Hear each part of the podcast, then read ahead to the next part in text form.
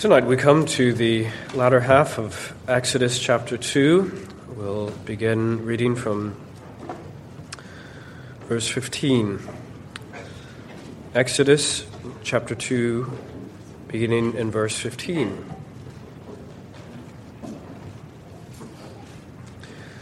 When Moses heard of this matter, he sought to kill Moses, but Moses fled from the face of Pharaoh and dwelt in the land of Midian and he sat down by a well. Now the priest of Midian had seven daughters. And they came and drew water, and they filled the troughs of water to, to water their father's flock. Then the shepherds came and drove them away, but Moses stood up and helped them and watered their flock. When they came to Reuel, their father, he said, How is it that you have come so soon today? And they said, an Egyptian delivered us from the hand of the shepherds, and he also drew enough water for us and watered the flock. So he said to his daughters, And where is he? Why is it that you have left the man? Call him that he may eat bread. And Moses was content to live with the man, and he gave Zipporah his daughter to Moses, and she bore him a son. He called his name Gershom, for he said, I have been a stranger in a foreign land. Now it happened in the process of time that the king of Egypt died, and the children of Israel groaned because of bondage, and they cried out, and their cry came up to God because of the bondage. So God heard their groaning. And God remembered his covenant with Abraham, with Isaac, and with Jacob. And God looked upon the children of Israel, and God acknowledged them. Let's pray.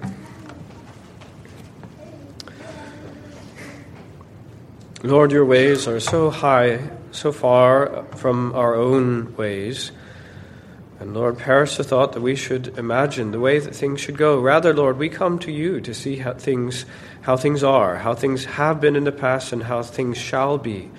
And Lord, we know that these things are perfect. We come to view something that is perfect in itself, and also which points us to the larger picture of perfection of your work and ultimately of yourself. And so, Heavenly Father, we pray that we would profit from these words, that we would consider well this work of preparation for redemption, and that you would fill our hearts with that which is good and useful, and to be a blessing to ourselves and to those around us.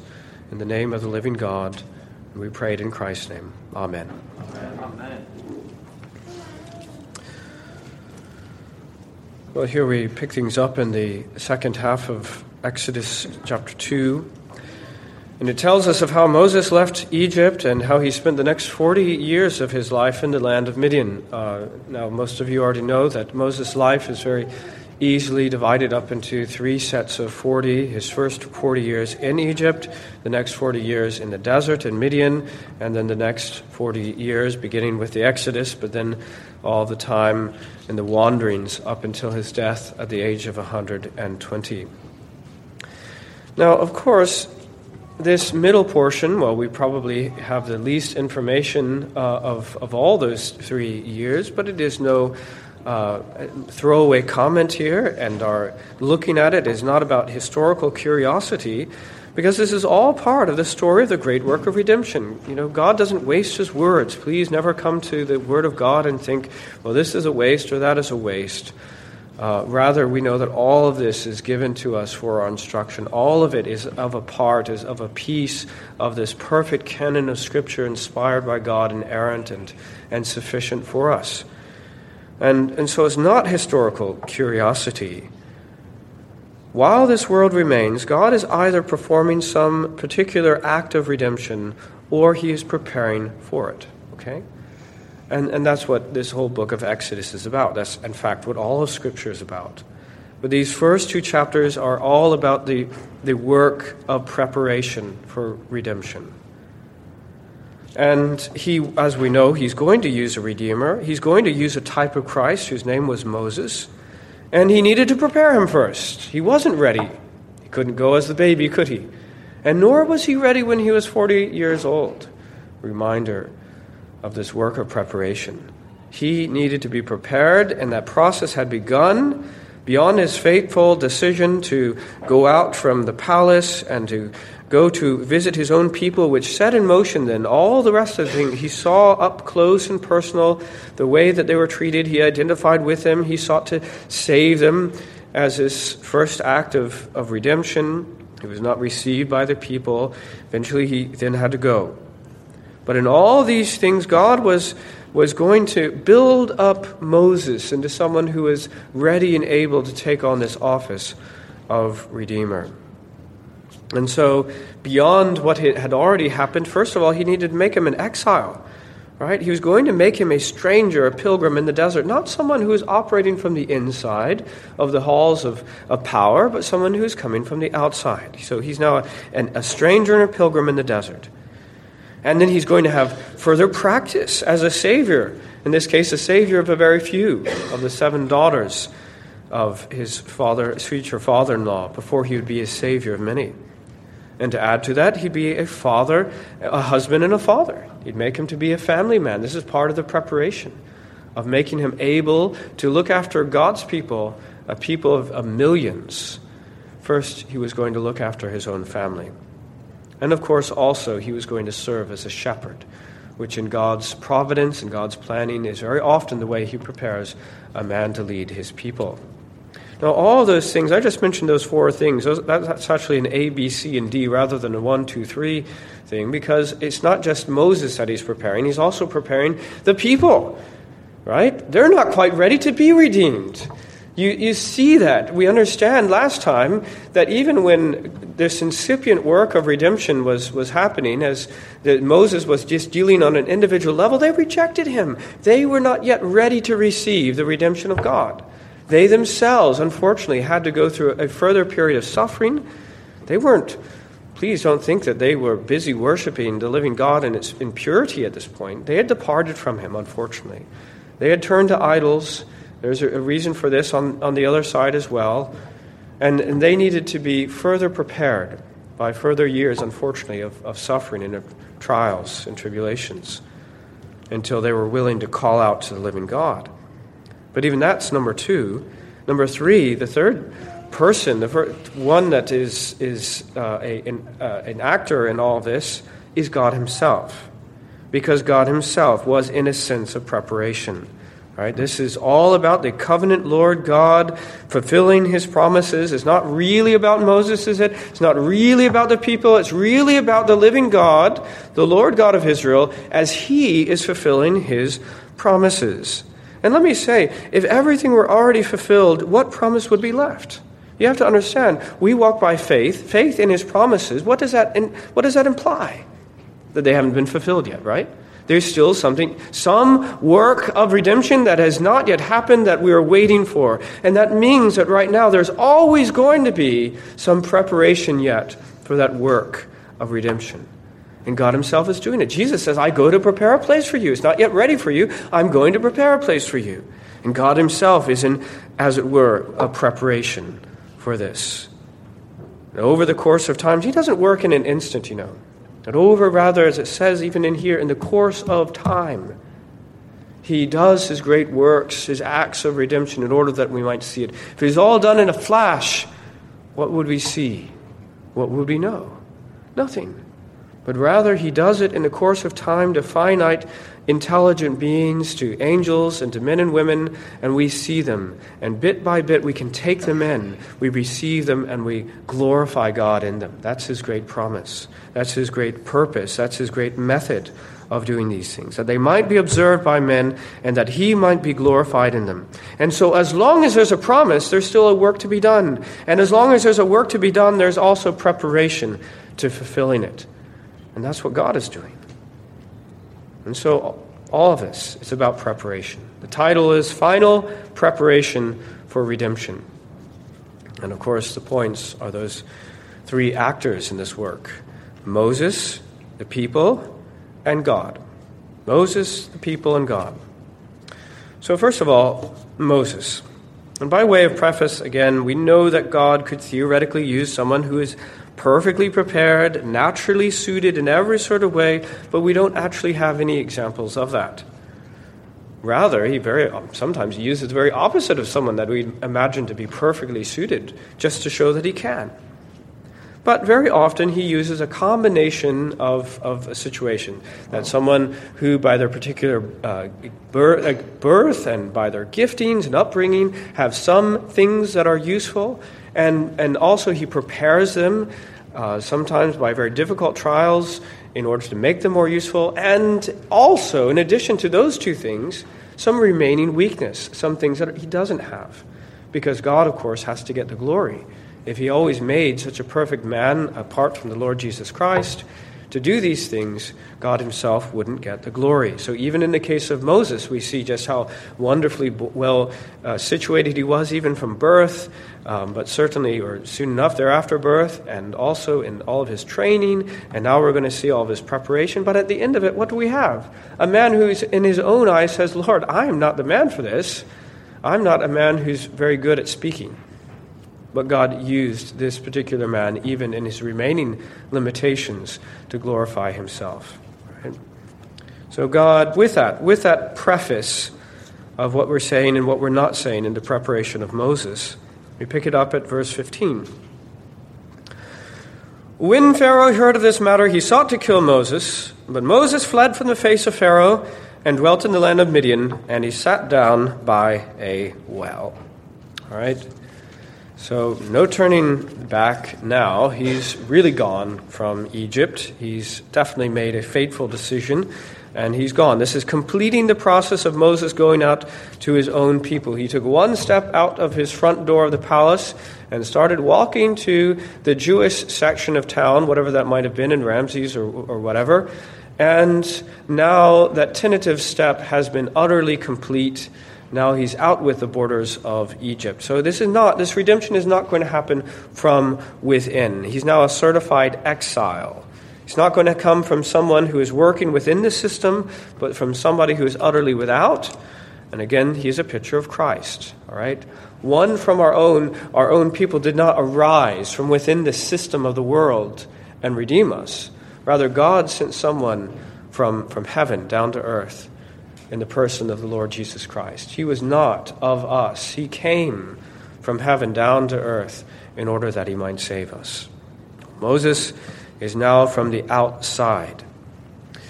And he has now some further practice in being a Savior in a very small way. God very often gives his people practice in small things to see if they're faithful in that opportunity before he gives greater things.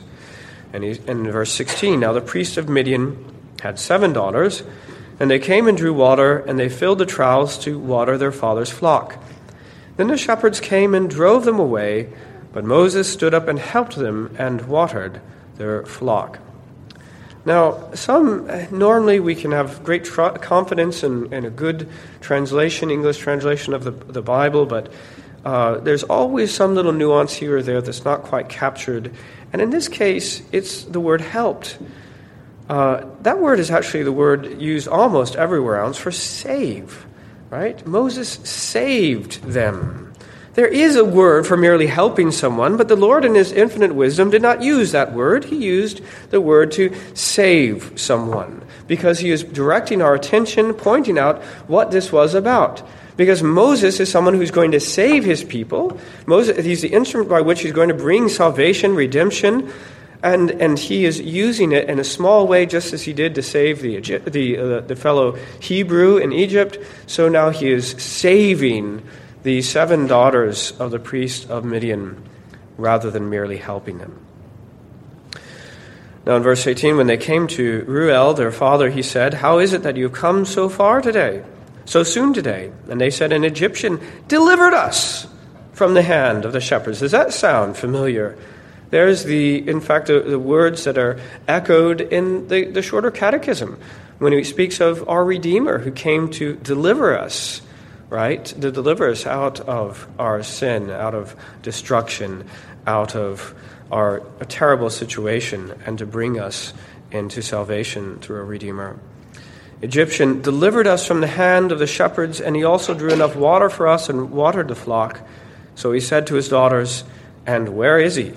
Why is it that you have left the man? Call him that he might eat bread.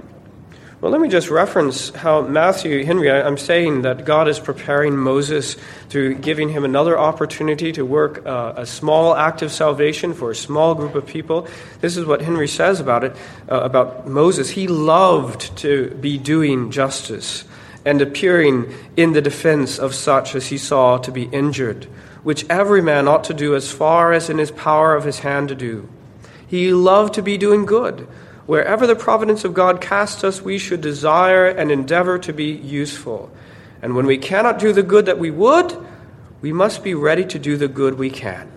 And he that is faithful in a little shall be entrusted with more. Now you can imagine the situation of Moses. He, in, as it were, has been rebuffed by his own people. He's come with big plans. He's the prince. And he's going to come help his people. And instead, they reject him. And he could have been in a huff when he was there in the, the well, and he's had it with trying to help people. But having lost, having not been rejected, or having not had the opportunity to do as much good as he really wanted to do for his own people in Egypt, now there he's at a well, and there's these seven girls he doesn't know, and there are these uh, alien shepherds who are driving them away.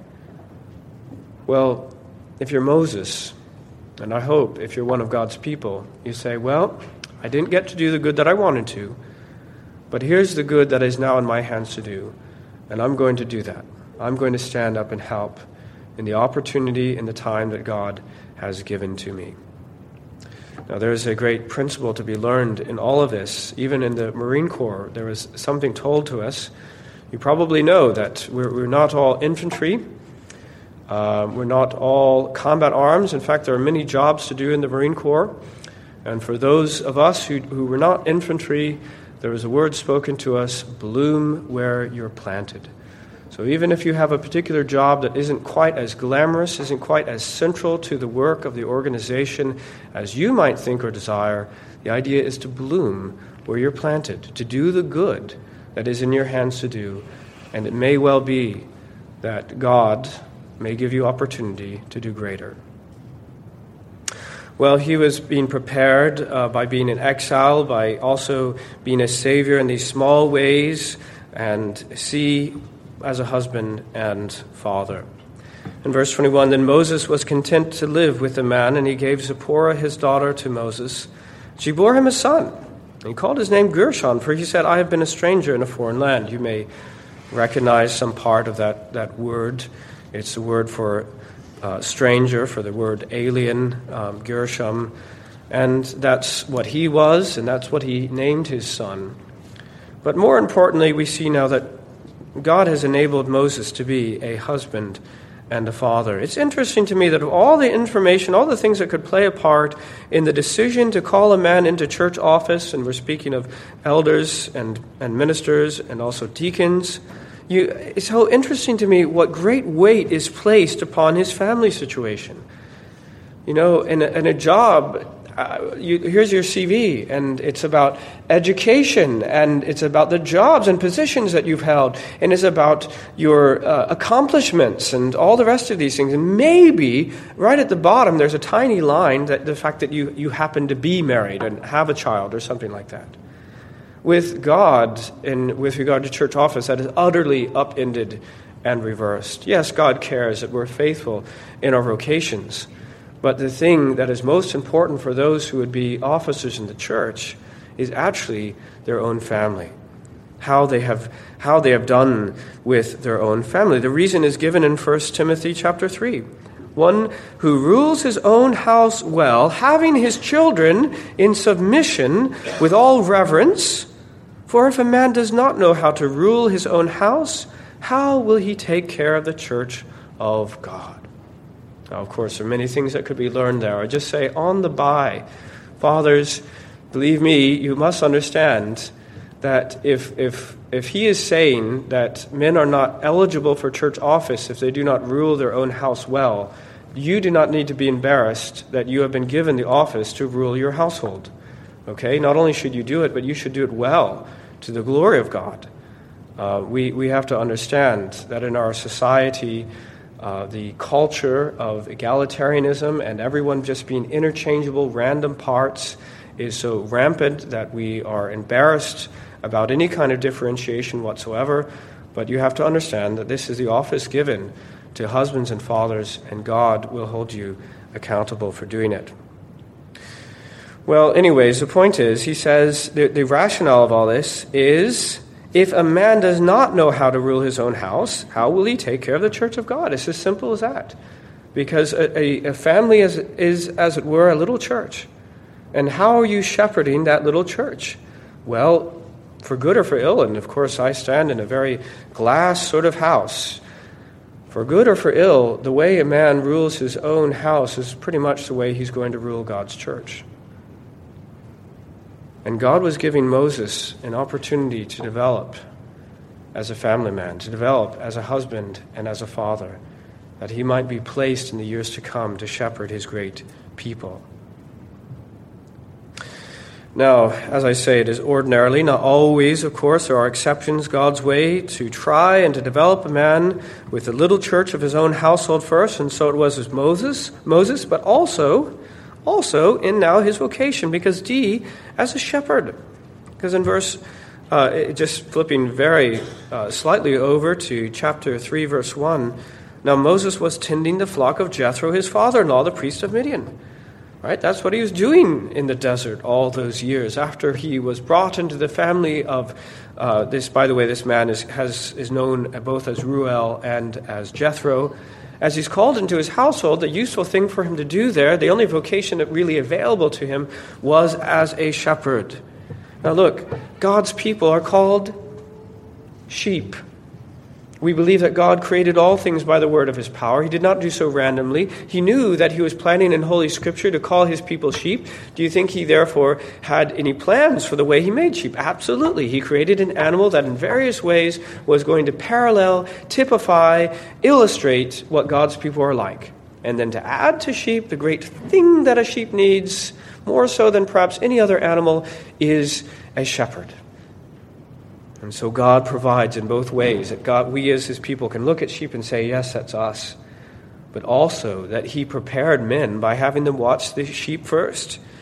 You know, that's certainly the case with the patriarchs Abraham, Isaac, Jacob. You remember the process that God used as he was tending those sheep of his father in law, Laban, and how he, he, he, he changed his heart over those long years of shepherding all those sheep and bit by bit, he chipped away at his pride and his deceit and self centeredness and made him more fit and more able to be a patriarch of God's own people.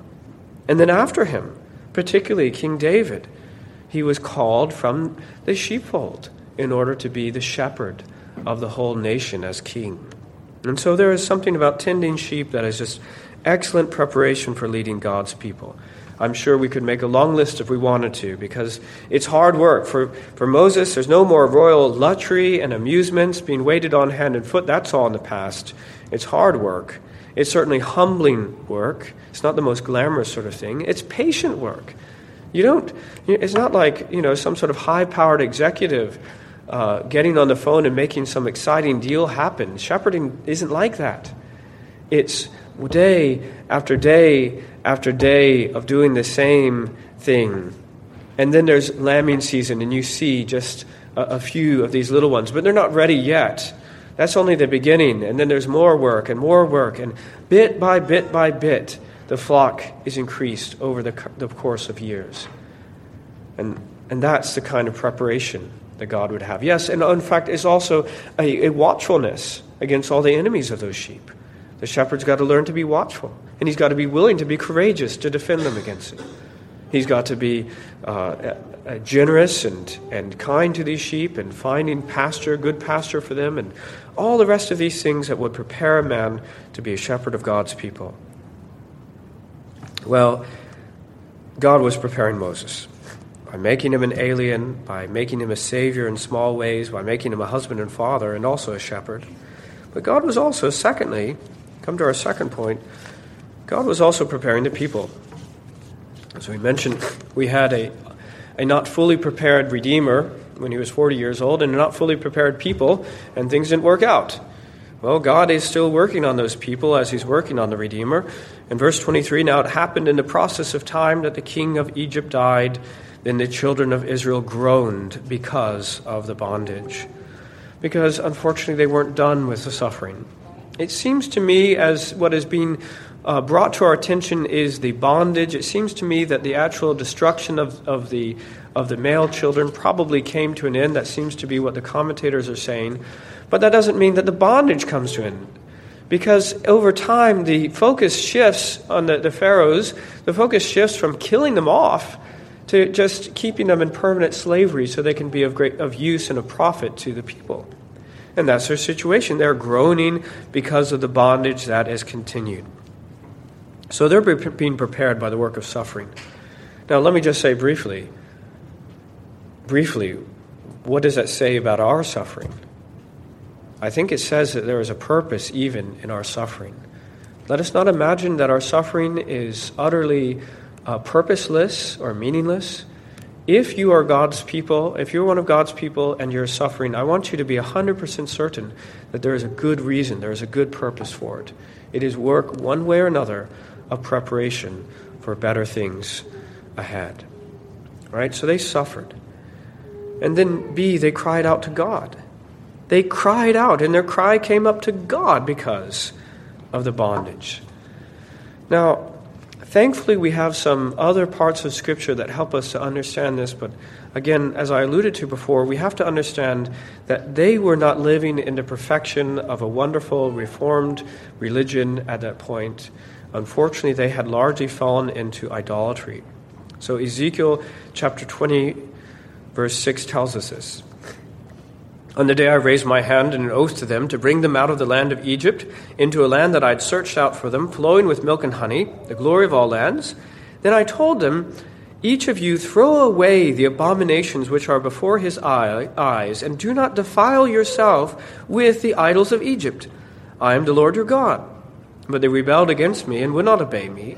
They did not at all cast away the abominations which were before their eyes nor did they forsake the idols of Egypt. Okay? So it's obviously speaking of a future time, but what does it mean if they said they did not forsake the idols of Egypt? It means that prior to the Exodus, what were they doing? They were worshiping the idols of Egypt. They had fallen in with the culture around them, and they'd fallen in with a false religion, and they'd fallen into idolatry. It helps us to understand then why God, in His justice, would allow them to suffer so very, very long throughout those years, those 80 years, uh, more or less, of suffering? And the answer is that they were not crying out to him in, in the pureness of their hearts. Probably a lot of them were crying out to their Egyptian idols. But in the course of time, in the course of that suffering, God had chipped away at their stony, rebellious hearts, and now they were ready to cry out to God. We know this because it reaches the ears of God. Their cry came up to God because of the bondage. And how does God respond to it? He does not respond with a stony heart. So God heard their groaning. As soon as we hear of a cry, a cry reaching to God, we, we hear that God, in various ways, is responding. God heard their groaning, and God remembered his covenant with Abram, with Isaac, and with Jacob. And God looked upon the children of Israel, and God acknowledged. So that brings us then to our third and final point, which is that God Himself was part of this work of preparation. And we have those three things that are mentioned this, uh, this hearing, this remembering, and God looking upon. Right? So God was preparing in, for to bring redemption in the fact that He is hearing their groans. All right, that is an act of his own sovereign will to direct his attention. You have to understand that he's omniscient, he knows everything. There's not a, a, a, sound that is heard in all the history of the world that God does not presently, currently know entirely. He knows all things. So he certainly is not, it's not a matter of, of hearing it in a sense of just that is audible to him but rather he is directing his, his attention and focus upon these things. And he hears their groaning and an act of will. God is doing this in this work of preparation to bring about a salvation. He has brought his people now to the point at which are finally ready to put down their idols and to call out to the living God, and now he is ready to listen He's bringing about this redemption. And then B, he remembered his covenant with Abraham. That's, that's even more important. God can listen to people all day long, but if there's no connection between himself and those people, nothing is going to happen. But God is here remembering his covenant with Abraham, with Isaac, and with Jacob. If God has indeed given such great promises, he has. He doesn't need to add to those promises, okay? He doesn't need to say, Moses, when, when you get to, to chapter 3, Moses, I'm going to do a brand new thing. My promises thus far haven't really covered this eventuality of the people being stuck in Egypt as slaves. And so now I'm going to make you a new promise. I promise you that I'll redeem them out of, out of Egypt. He doesn't need to do that because he already has a promise, a covenant promise that covers all of that. And all he needs to do, therefore, is remember the covenant promise that he's already made. And, brothers and sisters, this is our work of prayer. This is the thing that we come to God on the basis of. We come and we say, Lord, remember the promise that you have made to us. Remember the promise that you have made to our people. And this is exactly what God does. You remember maybe even in, in, in the Gospel of Luke in our morning series, in Luke 172, in the Song of Zechariah, what does he say? To perform the mercy promised to our fathers. What is he talking about? And to remember his, his holy covenant. That's what he's talking about. The birth of, the, of John the Baptist, and thereafter the birth of the Lord Jesus Christ, and his life, and his death, and his resurrection, and his ascension, and all the things that come from it, it is actually an act of remembrance.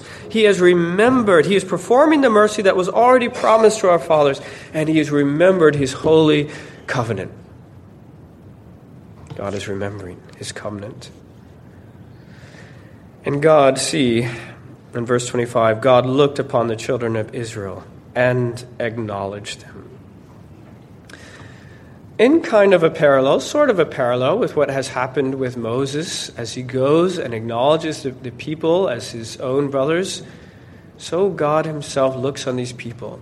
Now he could have, as they departed from him, they could he could have looked upon them as illegitimate. But no, God looked at these people and said, These are my children. And beloved, that's that's all that we need to know. If the living, all powerful, holy God can look on his people, can look on you and say, You, this is my children, my children, what do you think is going to happen? I think what is going to happen is exactly what he says by the hand of Moses through the mouth of Aaron when he says, Thus saith the Lord, let my people go. See? He has acknowledged them not in the third person, this group of people here, this group that happens to be living in the, the, the land of Goshen. I have some use for them, these people. He says, No, these are my children. And Pharaoh, I command you that you let my children go. And God did. He, he brought them out with a strong hand. You know that He would.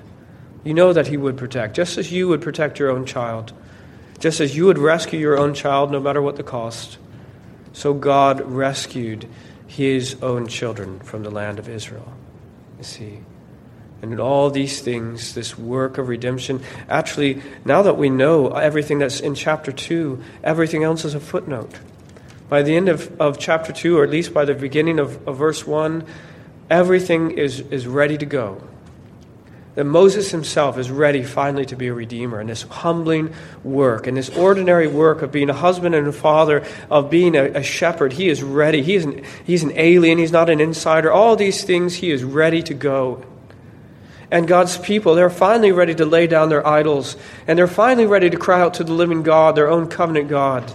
And God Himself has directed His attention to them. He's hearing their cry, He's remembering His covenant with them and he owns them as his children. And we know what's about to happen.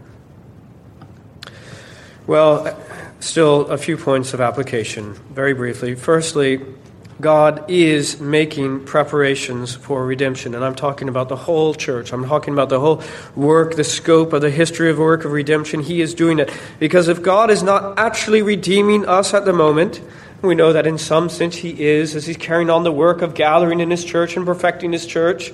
But let's just say, in whatever sense that he's not doing that at the moment, we can be certain that he is making preparations for that. Okay?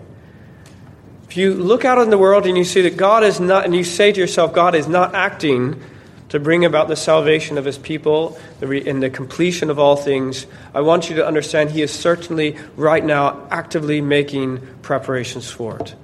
And one day, when we're in heaven together, when we have that long weekend away that doesn't ever come to an end, we can have as a, a topic of conversation how it was that even now in our time, we can have a, a wonderful sermon of how this was a time of preparation for the great act, the final act of God's redemption yet to come.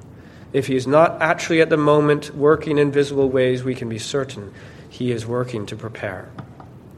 Secondly, I want us to understand that he really does make use of our trials. Okay. Because here, Moses, as he cast out of Egypt as a fugitive, that would seem to be the end of Moses' usefulness.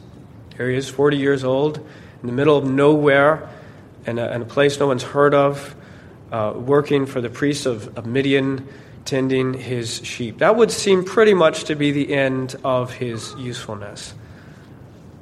But no, no.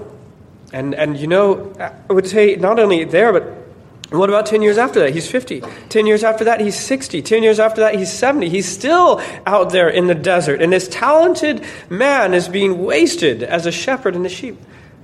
But is he? He's not being wasted. No, God is making use of that to prepare Moses for something yet to come. And when he's 80 years old, then he's called to do this great work. So if you look at yourself, or even if others look at you and, and say, I, I don't see anything great happening here, or if you say, I've been stuck in some situation where I'm doing very mundane and ordinary things that the world despises, are you so sure that God, this sovereign, all wise God, does not have some plan in the future yet? Are you so positive that He's not preparing you for some work later to come? I can tell you absolutely, absolutely, He's certainly preparing you for heaven. But in many, many cases, He's actually preparing you for work yet to come. He's making use of your trials. And thirdly, let me just say a word to those who aspire to church office that the wait may seem to be long and it may seem at times to be a waste, but let me assure you that it is not. It is not. In my own particular case, if I were given the choice, uh, immediately after university, I would go straight to seminary, but that was not God's plan. Again and again, there were points at which I thought, now is the point at which I can finally go train full time, and it didn't happen. It wasn't God's plan. And the days seemed to go further, further out. But I do not look back at those days and say, what a waste. I say, praise God. This work of preparation was absolutely necessary. And I want you to understand if you have any thought, any aspiration to church office, it's not something to, to discourage at all. It says if a man desires the office of a bishop, he desires a good thing. And likewise, the diaconate. If, if you have that, understand that God may be long in his preparation and be, pre- be be patient as God is patient with us. Let us pray.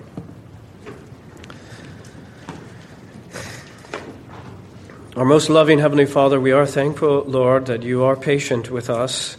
As you are patient with your people, as you are patient with your, your Redeemer, the, the man Moses, Lord, we are grateful for your patience. But Lord, more so, we are grateful for your covenant keeping. We know, Lord, it would be sooner for the whole world, the whole universe to cease to exist than for any one of your promises to fail. So, Lord, we come on the basis of those covenant promises. We know for certain that you are either actually redeeming us or you are in the process, you are in preparation for these things. And as we look back and we see just how perfectly you prepared everything uh, Moses, your people, even yourself making these preparations and your approach to your people. Lord, we know that you are doing likewise with us. And so we're thankful that we, alone of the people of the earth, can look at anything that happens and say, this is all part of God's wonderful plan to redeem his people. We, do, we understand, Lord, that sometimes these things are not immediately apparent to us in, in real time as they happen. But Lord, we pray that we'd use this instance in the past as a lens to the future and also to the present, and that we'd learn these lessons. We'd learn of you, and Lord, that we would trust that you are able, well able to redeem us. And so, Lord, let us be patient and let us be expectant, even in the times and the days of the work of preparation. We ask this in Christ's name. Amen.